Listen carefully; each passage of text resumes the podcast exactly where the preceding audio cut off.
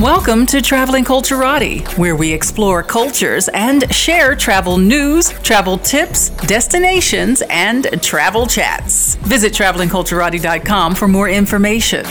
Well, hey there, fellow Culturati. Javon Harley here, your host and travel pro for Traveling Culturati.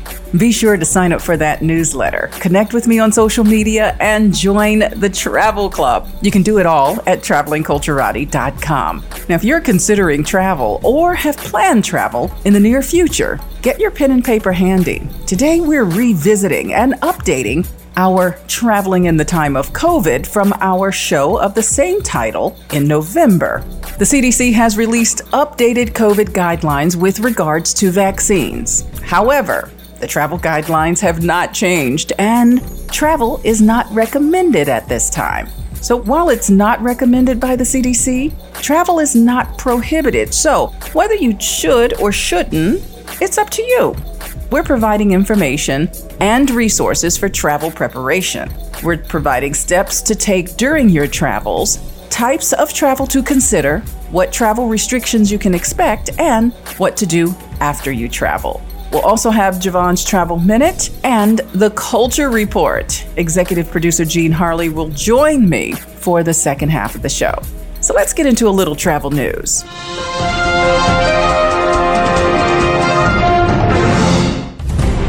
For the 21st consecutive year, Hartsfield-Jackson Atlanta International Airport has been renamed the busiest airport in the world. Over 107 million passengers flew through the airport in 2018. That's a 3.3% increase over the previous year. This is according to Airports Council International, which recently released its annual report.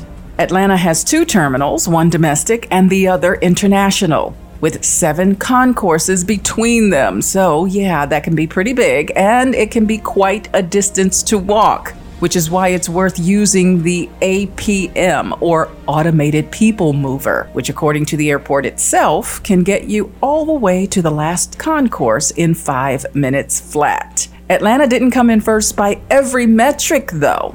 Chicago's O'Hare International Airport had more aircraft movements, which those of us who are on the ground refer to as takeoffs and landings. It's 904,000 movements, and that was enough to drop Atlanta to second place with 895,000 movements. As for cargo, well, Hong Kong is still the busiest airport. It moved 5.1 million metric tons of its cargo last year, with Memphis International Airport coming in second.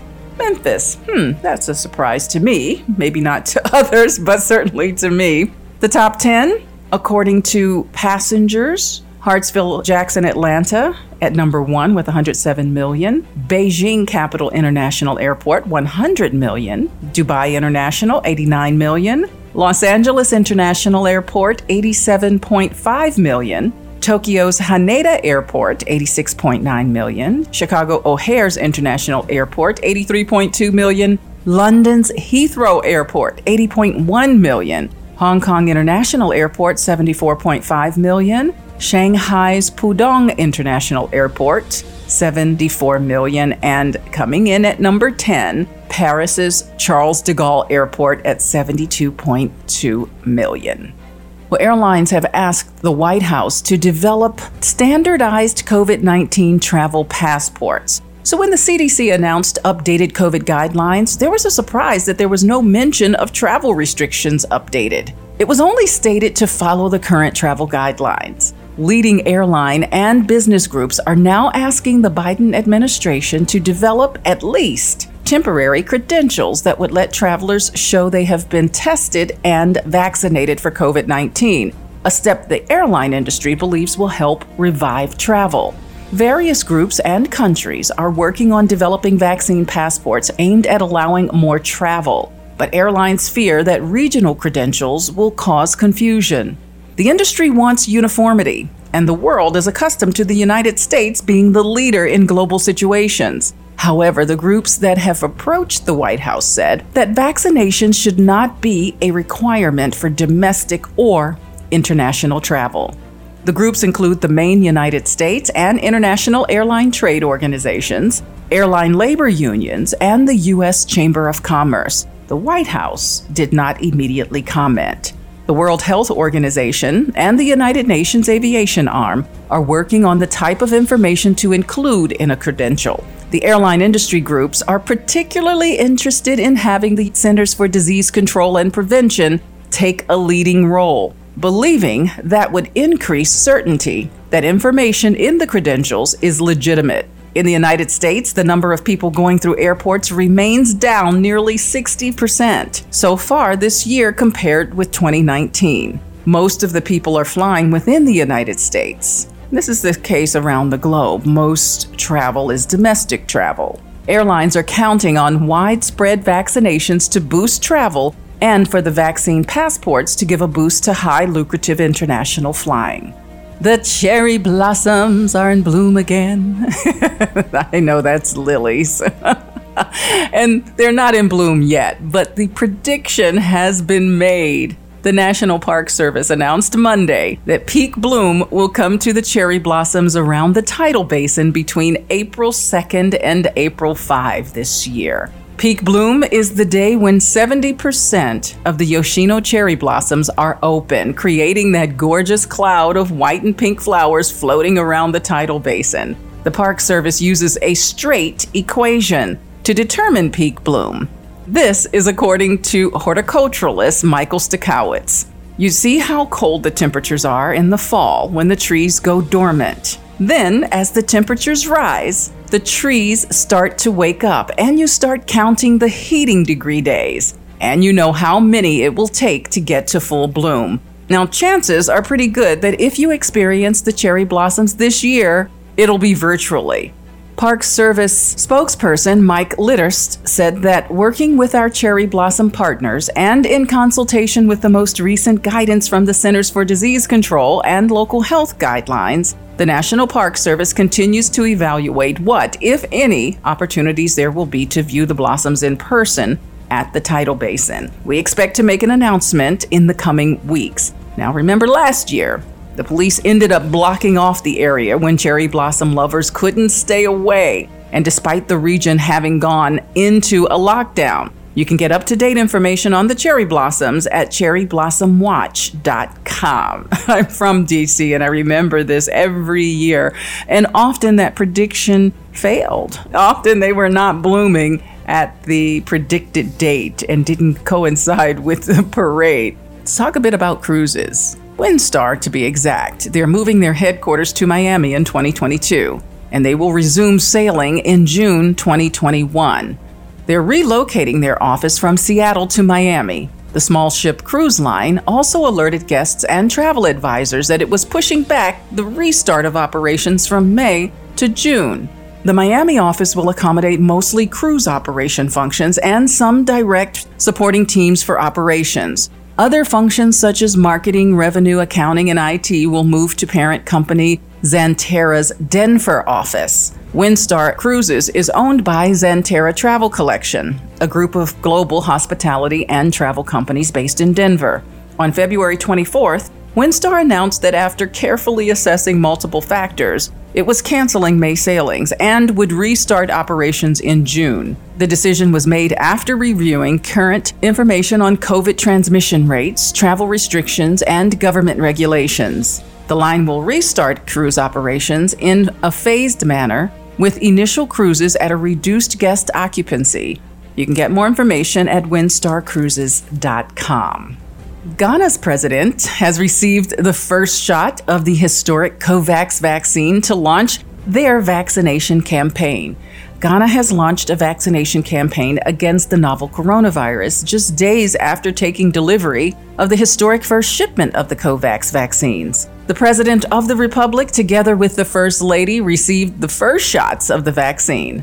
He described his decision as an important example to make every Ghanaian see how safe the vaccines are and to feel comfortable to take it. The president cautioned that until his team was satisfied that the virus had been defeated, all currently public health protocols would still be in place, even with the availability of vaccines. Summarily, the Vice President and Second Lady also took turns to undergo the COVID vaccination procedures. A vaccine rollout plan has been put together to inoculate over 20 million of the population. This phase, which is in the first, is targeting persons most at risk and frontline state officials. This group includes healthcare workers, frontline security personnel, persons with underlying medical conditions, and persons 60 years and above. The second phase would target other essential service providers and the rest of the security agencies, and the third phase would target the rest of the general public. That is all persons 18 years and older, except for pregnant women. As the temperatures warm up and days get longer, we're heading outdoors and to national parks. In pre-pandemic years, popular parks and their campsites can fill up quickly. However, during the pandemic, since more people are looking for more open places to vacation and new rules and some limitations, campsites can be even harder to come by. As a general rule of thumb, most sites become available 6 months in advance on recreation.gov, with camping at most visited parks selling out 4 to 6 months ahead of time. Of course, many parks set their own schedules, and at some, nabbing that spot that you want may seem sitting in front of your computer the day summer reservations become available, which is already here. Condé Nast Traveler put together a list of dates to pay attention to this summer for camping at some of the top parks. Their list, they've included Acadia National Park, Glacier National Park, Grand Teton National Park, Great Smoky Mountains National Park, Rocky Mountain National Park, Yellowstone, and Yosemite National Parks, all with varying dates of when you can book, how you can book. You can go to condenasttraveler.com to find out more information, and to get those links, just go to recreation.gov. How about some space travel? The world's first space hotel is scheduled to open in 2027. That's just 6 years from now, folks. The Hotel Voyager Station is set to be built by Orbital Assembly Corporation, a new construction company run by former pilot John Blinkow, who also heads up the Gateway Foundation Orbital Assembly Corporation. Now, back in 2019, California company, the Gateway Foundation, released plans for a cruise ship-style hotel that could one day float above the Earth's atmosphere. Then called the Von Braun Station, this futuristic concept comprised of 24 modules connected by elevator shafts that make up a rotating wheel orbiting the Earth was scheduled to be fully operational by 2027. So let's fast forward a couple of years, and the hotel has a new name, Voyager Station. In a recent interview with CNN Travel, Blinkow explained there had been some COVID-related delays, but construction on the space hotel is expected to begin in 2026, and a sojourn in space could be a reality by 2027. Well, that's all I've got for travel news. And when I come back, we'll have Javon's Travel Minute and information on traveling in the time of COVID. This is Traveling Culturati. We explore cultures and destinations. We share travel news and travel tips to keep you well informed and prepared for your next travel adventure. So go ahead and up your travel game with Traveling Culturati. Visit travelingculturati.com for more information. Welcome back to the Traveling Culturati. I'm your host and travel pro, Javon Harley. Make sure you visit that website, travelingculturati.com, and join the travel club. Yes, we're making plans to travel again soon. And now, Javon's Travel Minute. In honor of Women's History Month, I'm taking a look at Girls Trip. Girls Trip is a transformative travel experience focused on female empowerment. Girls Trip offers tours in Kenya, Rwanda, Nigeria, and Ghana, with the goal of empowering future female leaders through mentorship, while taking in the sights and dining around town with high-profile businesswomen and local industry leaders. Girls Trip helps female travelers explore Africa on their own terms, and in exchange, leverages their expertise to impact the next generation of female leaders across the continent. This is done through their mentorship program, which provides high-achieving girls around Africa access to internships, business grants, and scholarships. Girls Trip is founded by four dynamic women. Candice Nkoth Bisek was number one on Forbes 30 Under 30. Regina Honu, a social entrepreneur who runs the first coding and human-centered design school in West Africa. Tanya Habimana, a serial entrepreneur who recently launched Threads Stitched by Standard Bank in South Africa. And Eyitemi Popo, the founder of Aiba Magazine, an award-winning online platform that chronicles Africa's Renaissance. And they call themselves The Squad. You can get more information at girlstrip.tour. This is Javon, and that was your Travel Minute. Today we're talking about traveling in the time of COVID. If you've decided that travel is ill-advised in any form, then this is not for you. This is for those individuals that have reviewed options and either want to or need to travel. We're providing information you can use before you travel, with precautions to take during your travels, considering travel types, and what are the travel restrictions, what to do after you travel, and of course, a bit more. All information provided today is based on publicly available information and our personal travel experience. So please note that all information is subject to change. We'll provide you with a list of resources on our website and blog so you can stay up to date with information. Executive producer Gene Harley is joining me in the discussion. Hello, Gene, and welcome back. Thank you, Javon. It's always good to be on the air with you. Thank you. Well, we did a show back in November. If you recall, you did that show with me as well. That's correct. This was before the vaccine, though. Some things have changed, and most things haven't. But one thing for sure is that more people are willing to travel now and are making plans for the near future.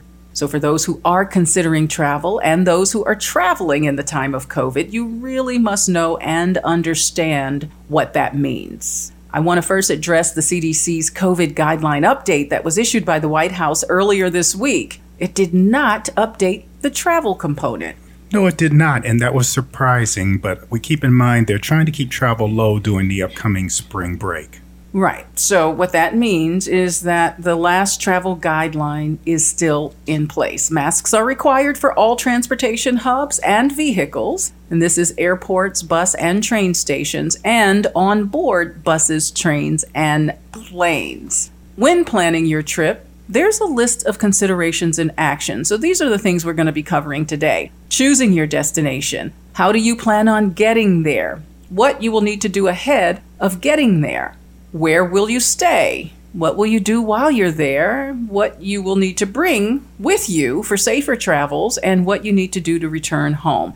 And then, of course, what to do after returning home. Two very different things. And the previous one, because of the new restrictions that the United States has, that's especially true on international travel. It's crucial when you look at what you're doing. So in preparation of traveling, choosing a destination is always the first choice, but it's even more important now, Javon. So what are we looking at? We are looking at checking the status of COVID-19 at your destination. You can check your area's cases and your destination's cases with a COVID tracker that's available online. I typically use the World Meter, and I find that it gives you the entire list of countries who are reporting their COVID numbers. And you can also use cdc.gov or who.org. No, the World Meter is excellent because you can click each individual country and get updates too. You certainly can. Now, you want to check and see if there's a high or low rate of new cases at your destination.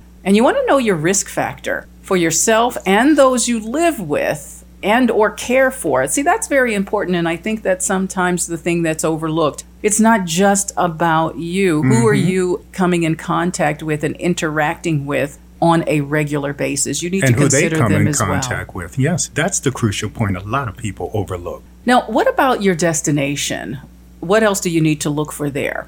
Well, when you're choosing a destination, it's not always about the things you do. And when you're there, it's wise to consider the destination's infrastructure, including hospitalization. Yeah, that's very important, that infrastructure. And here's why. When you're choosing a destination, you cannot choose a destination just by, I want to go there or I want to see these sites. You want to understand that destination's infrastructure, meaning hospitalization, how are they currently handling their COVID cases? And going back to the hospitalization, what kind of medical facilities do they have? And what kind of health care do they have? That's very important. And not just traveling internationally. If you're going to a small town in the United States, how far away is that hospital? Yes. And these things may differ from state to state. You may be going to a U.S. beach or lake location. And how far is the hospital? How far is the nearest medical facility that you can go to if you need some help? Right. And the reason that you need to consider this is that you need to consider, what if I contract COVID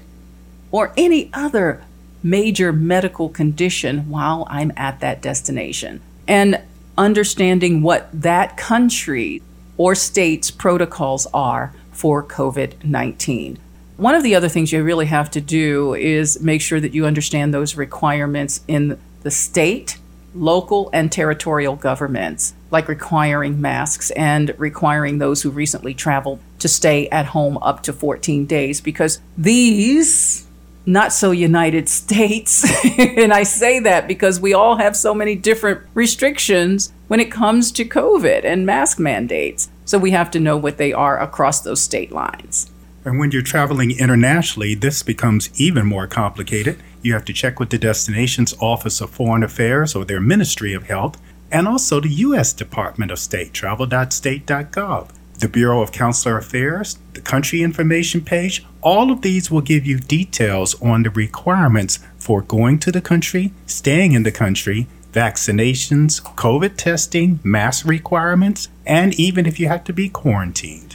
Absolutely. And the last thing you want to do is to get in trouble in a foreign country because you haven't followed those protocols, or you arrive and you haven't filled out necessary documentation or paperwork. A lot of countries have those health forms that you have to present upon arrival. And many of them have to be filled out within 24 hours. So you have to look at the time it's taking you to get to the destination. If you have long stopover or stayovers in another country, what arrangements do you need to make? Yes, and you have to check the information more than once. Right. You have to check it in preparation of your travel, but you also have to check it before you leave again to make sure that there haven't been any changes or updates. COVID-19 protocols, policies, restrictions, all of these things are constantly changing and can change on a dime. So you definitely want to make sure that you check it, I would say almost every day before you leave, at least that last week before you're traveling. Before you get on the plane, even as you're heading to the airport. And as we said, on any long stopovers, that's where your mobile phone comes into great assistance, as you can actually put those apps in and check them. Yeah, your mobile device is really going to become a crucial travel accessory and amenity that you're going to need to have. So let's move into consideration for types of travel and how you're going to get there, because again, this is something else that you're going to map out. Yeah, airplanes, automobiles, even road trips. These are considerations you have to take. These travel guidelines are still in place in many places around the world. Masks are required for all transportation hubs and vehicles, including airports and on the airplanes. This is true in bus and train stations also. Even on board while you're on a bus or a train, that's also in there. So these protocols vary from country to country, so you may want to think carefully about who you travel with and how you're going to get there. Delta, for example, is one of the last airlines that is still doing a block the middle seat. So that's a great consideration to take through, and that's going to go through all the way until April. But when you're traveling, there's things that you need to take with you. What about gloves along with these masks? You need to handle with care. They're just new variants of the COVID-19 virus out there, and you need to be prepared for them. So most places, we're even recommending wearing a shield along with your mask. I know, Javon, when we were on our last flight, you wore one and I wore a shield also. Yeah, I've just felt a lot better not only having on the mask, but also having the shield on. And again, with the flights, as you mentioned, with Delta blocking the middle seat, not all airlines are doing that. So you do have the option. The airlines are allowing flexible policies where if the flight is too full for your comfort level, they'll allow you to change to a less full flight. but understanding with the new variants that are already here, they're more contagious. And I think they've been here since the summer anyway, but definitely wearing that face shield. Now, they are saying that airlines and their air filtration makes it safe to fly. This is according to the airline industry. So again, it's just something that you want to consider yourself in making that decision with air travel, but understanding that a mask is a requirement and you can be fined if you refuse to keep it on during the flight or if you cause a ruckus, up to $25,000, I believe. And also banned against future flights on that airline or flying period. So keep that in mind. If you don't want to wear a mask, if you don't want to take the precautions that are recommended, they're required. Don't fly. Right. Let's talk about car travel, because there's two things here. Rental car, or even just in your own car, but you're taking a road trip.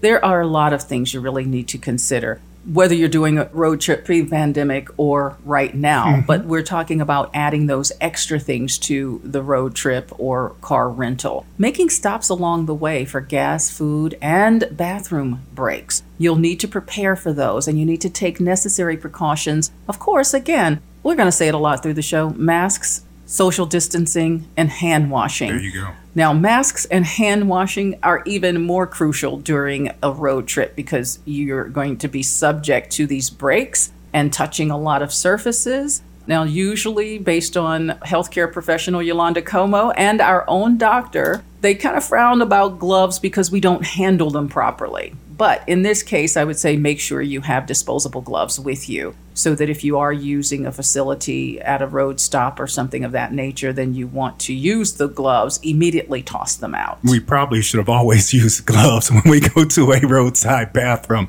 but this is a even better consideration on there. Having those gloves available and being able to wash your hands. And, you know, that's the most important part about it. Soap and water may not always be available, but you can take hand sanitizer that's at least 60% alcohol. Hand sanitizer that's at least 60% alcohol to cover all the surfaces, maybe even take some spray with you. And Javon, you talk about when you're planning those stops and trying to get clean up after, those little soap sheets that people can buy, right? Yeah, they're little soap sheets that come in a container and you can activate them with a bottle of water, so you can always have hand washing available to you, because the healthcare professionals say that hand washing is the best overall. If you don't have access to hand washing, then hand sanitizer. But hand sanitizer is not better than hand washing. So the times that you want to use gloves is when you're stopping at those rest stops and also when you're getting gas. But again, immediately dispose of those gloves once you have that activity. So you're going to need a box of disposable gloves to travel with you, and download some of those apps like Gas Buddy so that you can plan ahead of time. Chart it out. That's right. You're going to definitely need to plan in advance. Also, when we're talking about this trip, planning for your meals and your food stops. Yes, on a short trip, you may be able to pack some meals and take them with you and feel safe about it, but you need to chart out where you're going to get food along the way. And some of these things like Gas Buddy can tell you if a gas station has food facilities also. Yeah, now let's talk about that preparation and anticipating our travel needs. We already know what's at the top of the list. The masks, both disposable and fabric. Don't just come with fabric because you may not always have the chance to wash it. So definitely disposable when you're traveling. Face shields or goggles, disposable gloves, hand sanitizer, disinfecting spray. And then you need to ask yourself these questions. Does the destination require a negative COVID test? So whether you're required to do so or not, I still think it's a very responsible traveler that would get a COVID test before traveling, domestic or international. And then getting the COVID test and the required paperwork. So if you're traveling internationally, you're going to need the paperwork to prove you have a negative COVID test. It's very important that you look at that paperwork before you arrive at the airport. Does it have your name on it? Does it have the date and site where the test or sample was drawn? That's very important. And then, of course, it must show a negative result. What else do we need in preparation?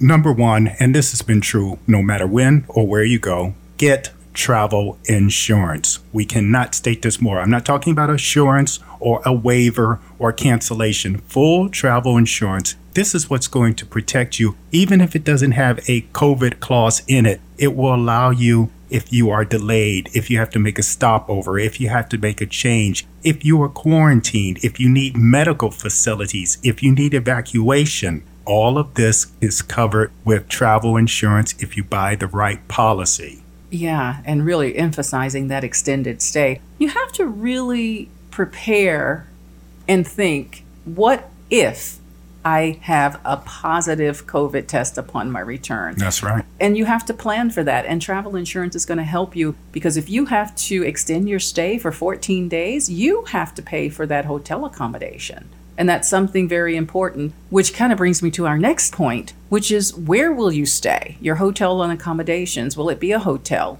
Airbnb, resort? You're going to need to know the companies and how they're protecting customers from COVID-19. So what else do we need to really think about when we're choosing hotel accommodations? Well, one big thing that's come from this is the cleaning procedure at major hotels, resorts, spas all around the world is now being listed.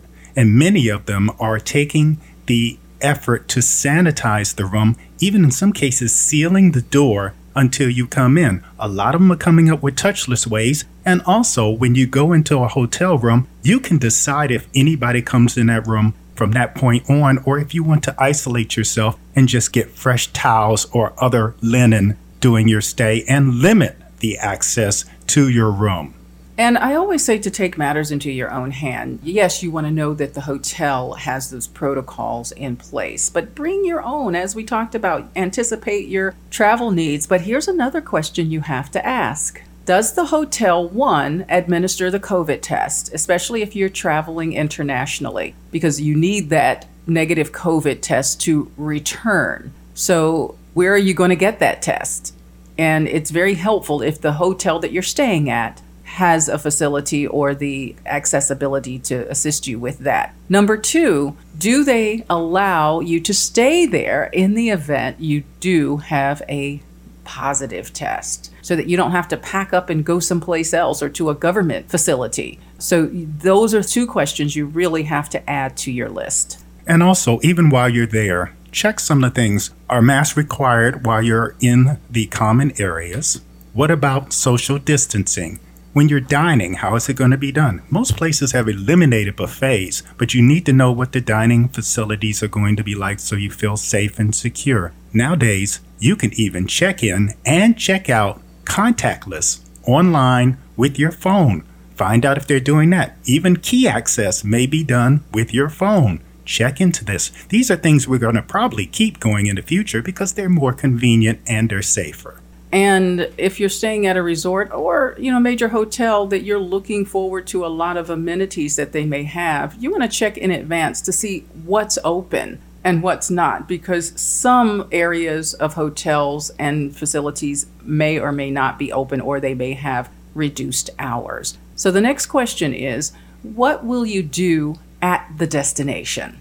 And those are the activities and your movement that you need to consider. And certainly if you're going to participate in any events or activities, you want to check those facilities to see if they're open, if they have amended hours, if they have new rules and restrictions on COVID, their protocols, and if a reservation is required, understanding that most places have cut their capacity, so getting in may be a bit tougher. Yeah, and that's so true, because in the past, you may not have made a reservation in advance before you left the country. And nowadays, probably going forward, it's recommended to check the hours, to check the capacity, to see if you need a reservation, and see what their requirements are while you're there. Absolutely, especially talking about museums and sites and that restaurants you're visiting. That's yes, true. And restaurants. Now, you had a great time, you've relaxed, you've had some great meals and activities. Yes, there's a lot of planning, but you're well overdue. You wanted to enjoy it, and you have. Before you return home, there's some things you need to consider. Yes, we talked a little bit earlier about that hotel and those two extra questions that you have to ask. Well, if you're traveling internationally, as of earlier this year, it became a requirement to have a negative COVID test upon return. That means you cannot board your flight if you don't have that test available to present. So we talked about getting that COVID test, even asking your hotel if they can administer it for you. You want to do it at the right time. Now, coming back home to the United States, they're going to require that the negative test was drawn within 72 hours of your departure or your flight home. And in a lot of cases, it's going to be upon arrival as well. So that's very important too, that you have that negative test and that timing of it. So you want to check with the facility the turnaround time of getting that COVID test so that you can present the paperwork and it still falls within the 72 hours. And like we said earlier, make sure you're prepared for a positive COVID test result. And when you get that test results, make sure that you have a hard copy, but also a downloadable email or whatever copy, so that if you lose the hard copy, you still have it on your phone. You still have a way of showing it. In some cases, it'll come across as a barcode. Make sure you have it. Yeah. And if your hotel doesn't administer the test on site, then you want to make sure you know where that is and the proximity to your hotel, because it may be in another town or city that's so far away. So you're going to have to prepare for that. This is one of the things when you're choosing your destination, your hotel, your resort, your Airbnb, whatever, make sure that test availability is there. Some countries and some locations are including it in your stay at no additional cost. Yes. So that's something to check as well, because that cost, if there is one associated with it, is at your own expense, and it can run upwards of $200. That's right. Depending on where you are. So let's talk about once you get home, because again, it's not just like, oh, I'm home, I'm done. Again, there are some protocols and safety measures that you have to take. Yeah, perhaps done, at least for the near future, the days where you throw the bag down, you get a good night's sleep, and you go right back out and go to the office the same day or the next morning. You need to be prepared because it is recommended, if not mandatory, that you consider self-quarantining for up to 14 days upon returning home. You can also consider, and you should look at, getting a COVID test to check within or after 7 days of returning home. You just want to make sure. You want to check with your employer on the requirements if you've been traveling overseas. And a lot of people say it's not their business. Yes, it is, because you're coming in contact with a lot of people, even at work. Let's be safe for everyone. Some have restrictions that you may or may not be able to return to work right after you've been traveling anywhere, but especially overseas.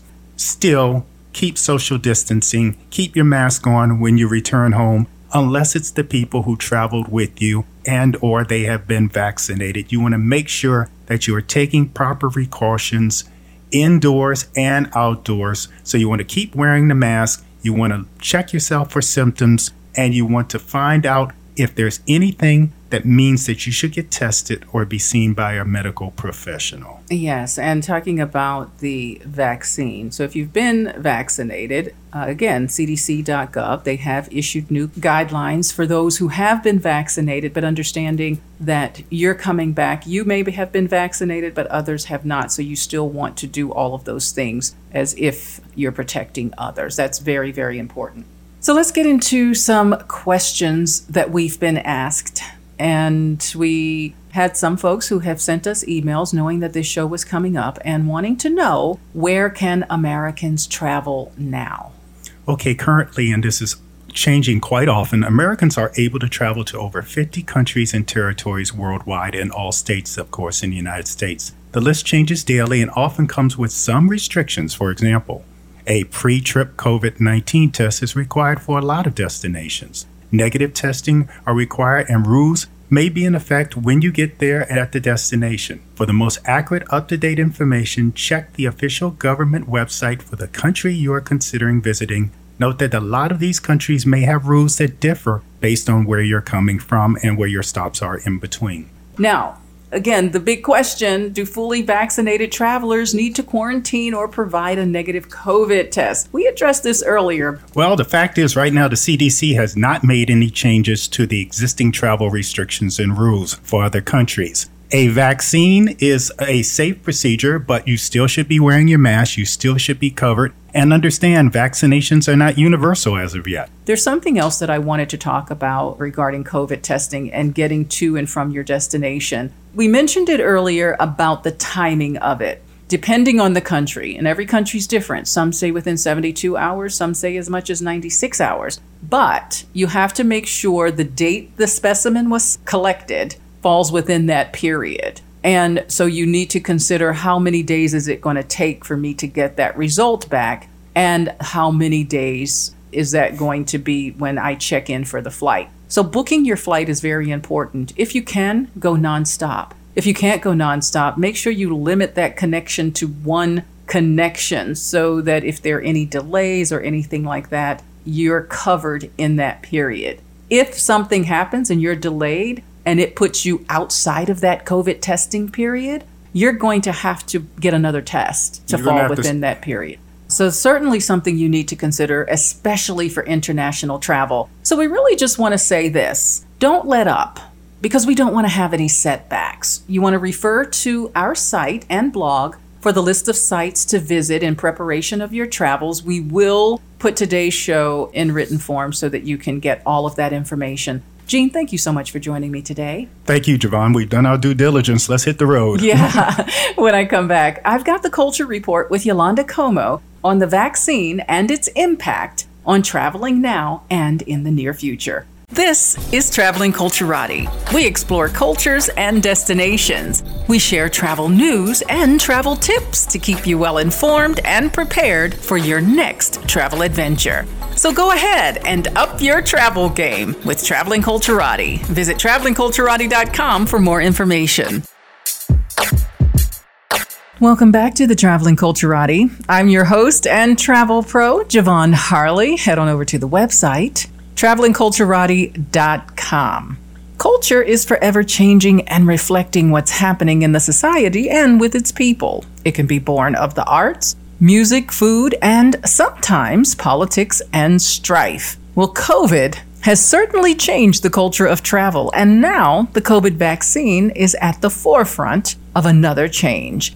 I've invited healthcare professional Yolanda Como to join me for a chat about it. Well, hello, Yolanda, and welcome back. Hello, Javon. I'm glad to be back. But we always want to keep being healthy along with travel front of mind. That's very, very important. And I can't believe that March really means that it has really been a year of lockdowns.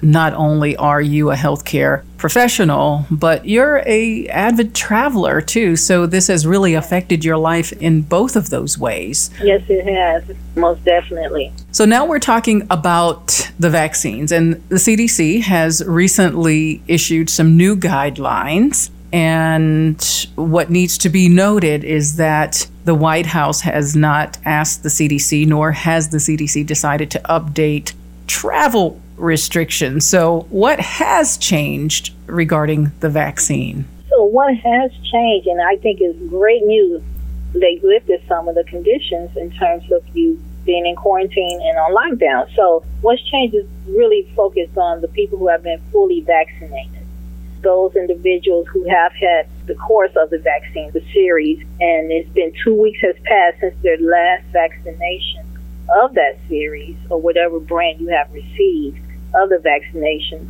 You consider fully vaccinated, and you can begin going around and gathering people who you haven't seen in a year. Like grandparents can visit their children, their grandchildren. What else does that mean for those who are fully vaccinated? What you need to know is if you're fully vaccinated, you can gather with individuals if they are at low risk of an illness of COVID, meaning if they themselves do not have serious illnesses or comorbidities like other illnesses where they can be more prone to COVID, you can visit with them, even if they have not been vaccinated.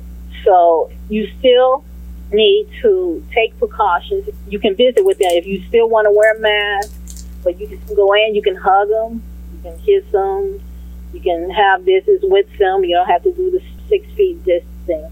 But if you still want to wear a mask while you're visiting, that's fine too. But technically, you are fully vaccinated, and you should be immune, have antibody buildup in your body system where you will be immune and not contract COVID, where it will be severe to you and put you in the hospital and have you hospitalized and in an ICU. Right. So that's for the person who has been vaccinated, but you being vaccinated, it's not going to make them safe. It'll make you safe, but it won't make them safe. Exactly. It won't, but at the same time, if you're visiting them and they're not vaccinated, you still should take some precautions when you are visiting in that household. But if those individuals in the household, and just that one household, they live all together, haven't ventured out, haven't contracted anything, you visiting them, the CDC is saying it's totally okay to do. Okay. Now, what has not changed? So what hasn't changed is you still need to social distance to protect yourself and others, even though you have been fully vaccinated. But those others, like larger groups, going in spaces where there's poorly ventilation, being around many people in public, unvaccinated people with severe illnesses, you really need to still social distance from them. Make sure you're still washing, doing the hand washing routine, and definitely wear your mask. The CDC is also saying that they suggest that you delay any domestic and international traveling as well. I've been hearing a lot of things from the medical professionals. Some are saying that they don't understand why you, if you're fully vaccinated, why you cannot continue to go on and start traveling. But according to the CDC, they're being very, very cautious, and they want to make sure that the numbers are high enough. There's more people who are vaccinated before they recommend the traveling, because only 10% of the country, the United States, has been vaccinated. Right. Well, that's what I was thinking. Now, because you can't change travel rules and restrictions for only those who have vaccinated, because right now we don't even have the system to check to say, well, you can do this because you're fully vaccinated, or you're not fully vaccinated, so you can't. So the concern is that if you lighten the rules and the guidelines, then everyone, those who have and haven't been vaccinated, will follow those. And then, like we said in the last segment, the virus is still here. We still need to take those precautions. So we cannot let our guards down, because we will suffer setbacks if we do. And not only is the virus still here, there's also variant viruses of the virus that's here now. So we really need to be more cautious about the variants from other countries that they're finding here in the United States, in different states that have identified other variants of the virus.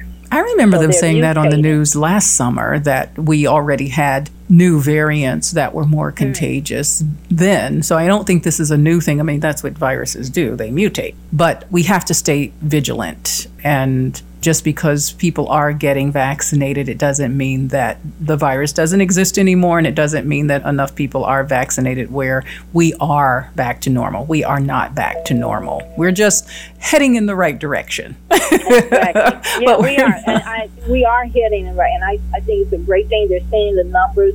We plateaued at one point, and now it looks like things are going down. So the more the people are getting vaccinated, they'll start seeing those numbers continue to steadily drop. And that's a good sign. Yeah, I do look for those numbers for the world meter. And we've gone from over 200, almost 300,000 per day, where we're below 100,000 a day. So that's very, very promising. Now, what vaccines are available? So the vaccines that are available here, they're from the brand of Pfizer, Moderna, and now we have J&J. Johnson & Johnson has a vaccine out that the country, United States, has okayed to be in use right now. And that one requires only a single dose. Yeah. Now, I'm imagining as a healthcare professional, you've already been vaccinated. Oh, yes. I am fully vaccinated. Actually, I was fully vaccinated as mid-January. And I got my first injection in December, late December, and then 3 weeks after that, January. Now, you're not considered fully vaccinated until 2 weeks after that final injection. So after the second shot with Pfizer and Moderna, and since Johnson & Johnson is a single shot, 2 weeks after that period. Now, what about symptoms? Because this is something that, of course, with the information highway, you get all kinds of information. What personally did you experience? I just experienced a light headache 20 minutes or so after the dose. And it lasted probably an hour, maybe an hour or two. And that's because I did take some Tylenol after that. But it wasn't a major headache. It was just a light migraine. And the next morning, I had tenderness to my arm, to the injection site. In fact, I didn't even realize I had even gotten the injection until I had the headache. Because I even asked the person who gave the injection, I go, did you give it? You know, I didn't feel a thing. But the next morning, my arm was a little tender. I thought, yeah, I got the shot. But the first and the second dose, I experienced the exact same thing, the headache and the tenderness to the arm. So what does this mean going further with the vaccine? Once again, traveling is going to change where you will be able to venture out and travel a little bit more. The more people get vaccinated, it'll be better for the overall country itself, because we will begin to start seeing things opening up, restaurants and tour sites and various things that you miss doing. I'm not sure about concerts, because that's just too many people, but they are saying that stadium ball games, they're going to start opening in the spring, where you can have 20 to 50% occupancy of people in the stands. Thing you will have to continue to do, though, is to wear your mask. Masking, I don't think, is going to go away for a while. Continue to wash your hands and continue to social distance at this point. I'm thinking till fall, maybe, we might be able to gather a little bit more, maybe in the summer, fall, but masking, hand washing, and social distancing will remain in place. Yeah, because there's so many people who aren't vaccinated, self-included in that. Everybody around me is getting vaccinated, but I don't fall into any of those categories, so I'm pushed further and further down the list. And everywhere seems to be chaotic with trying to get appointments. And I mean, even here in Illinois, they have changed numerous times, where before they were saying everyone could get vaccinated last weekend, but then they changed it and said, no, it's still only 1B plus, which means 65 and older, or you can be younger than 65, but only if you have a pre-existing or a high-risk condition. So that's the thing, getting the vaccine. But you know, they're saying that, but at the end of the day, I mean, just like, okay, for instance, over the weekend, my husband was getting texts and to go to a different site now, you know, because they're doing shots now, they're doing injections. And he, you know, jumped up and drove to a site. As soon as he got there, they had just finished giving injections. They ran out. But he was going to be able to get one because it was opened up to anyone at that time. Mm-hmm. I think they had like an hour or two where, you know, they had extra medication. And even on the news, when I saw, you know, there's a high school giving shots now, this is the site. So a lot of people were running out. Like you said, it was chaotic. They were texting their family members and friends who would come to the site as well. So that's been the issue. People are trying to, even on the site, when you get onto the site, that's jockeying trying to get a vaccination date. It's almost like trying to get a concert ticket. We are headed in the right direction to a greater sense of normalcy, but we're not there yet. So we definitely wanted to update our show from November to give you information, talk about vaccines and how they are impacting travel. But still, we have to stay the course so that we don't have any setbacks. But certainly, if you do have a vaccine, what do you want to say to folks, Yolanda, as far as that routine? I received the documentation of me completing my vaccination. I'm fully vaccinated. So what I did, I took the document and I cropped it and laminated it to a wallet size, so I can keep it with me at all times. So when I travel, because you're going to be expected to show that you've been vaccinated, or if you're trying to travel, or to show proof that you have a negative COVID result. Thank you so much for joining me today, Yolanda. It's been a pleasure. You're welcome. Well, that's it for the show today. Wherever you go, go with all your heart. Confucius. Ladies and gentlemen! This is Traveling Culturati. We explore cultures and destinations. We share travel news and travel tips to keep you well informed and prepared for your next travel adventure. So go ahead and up your travel game with Traveling Culturati. Visit travelingculturati.com for more information. Ladies and gentlemen.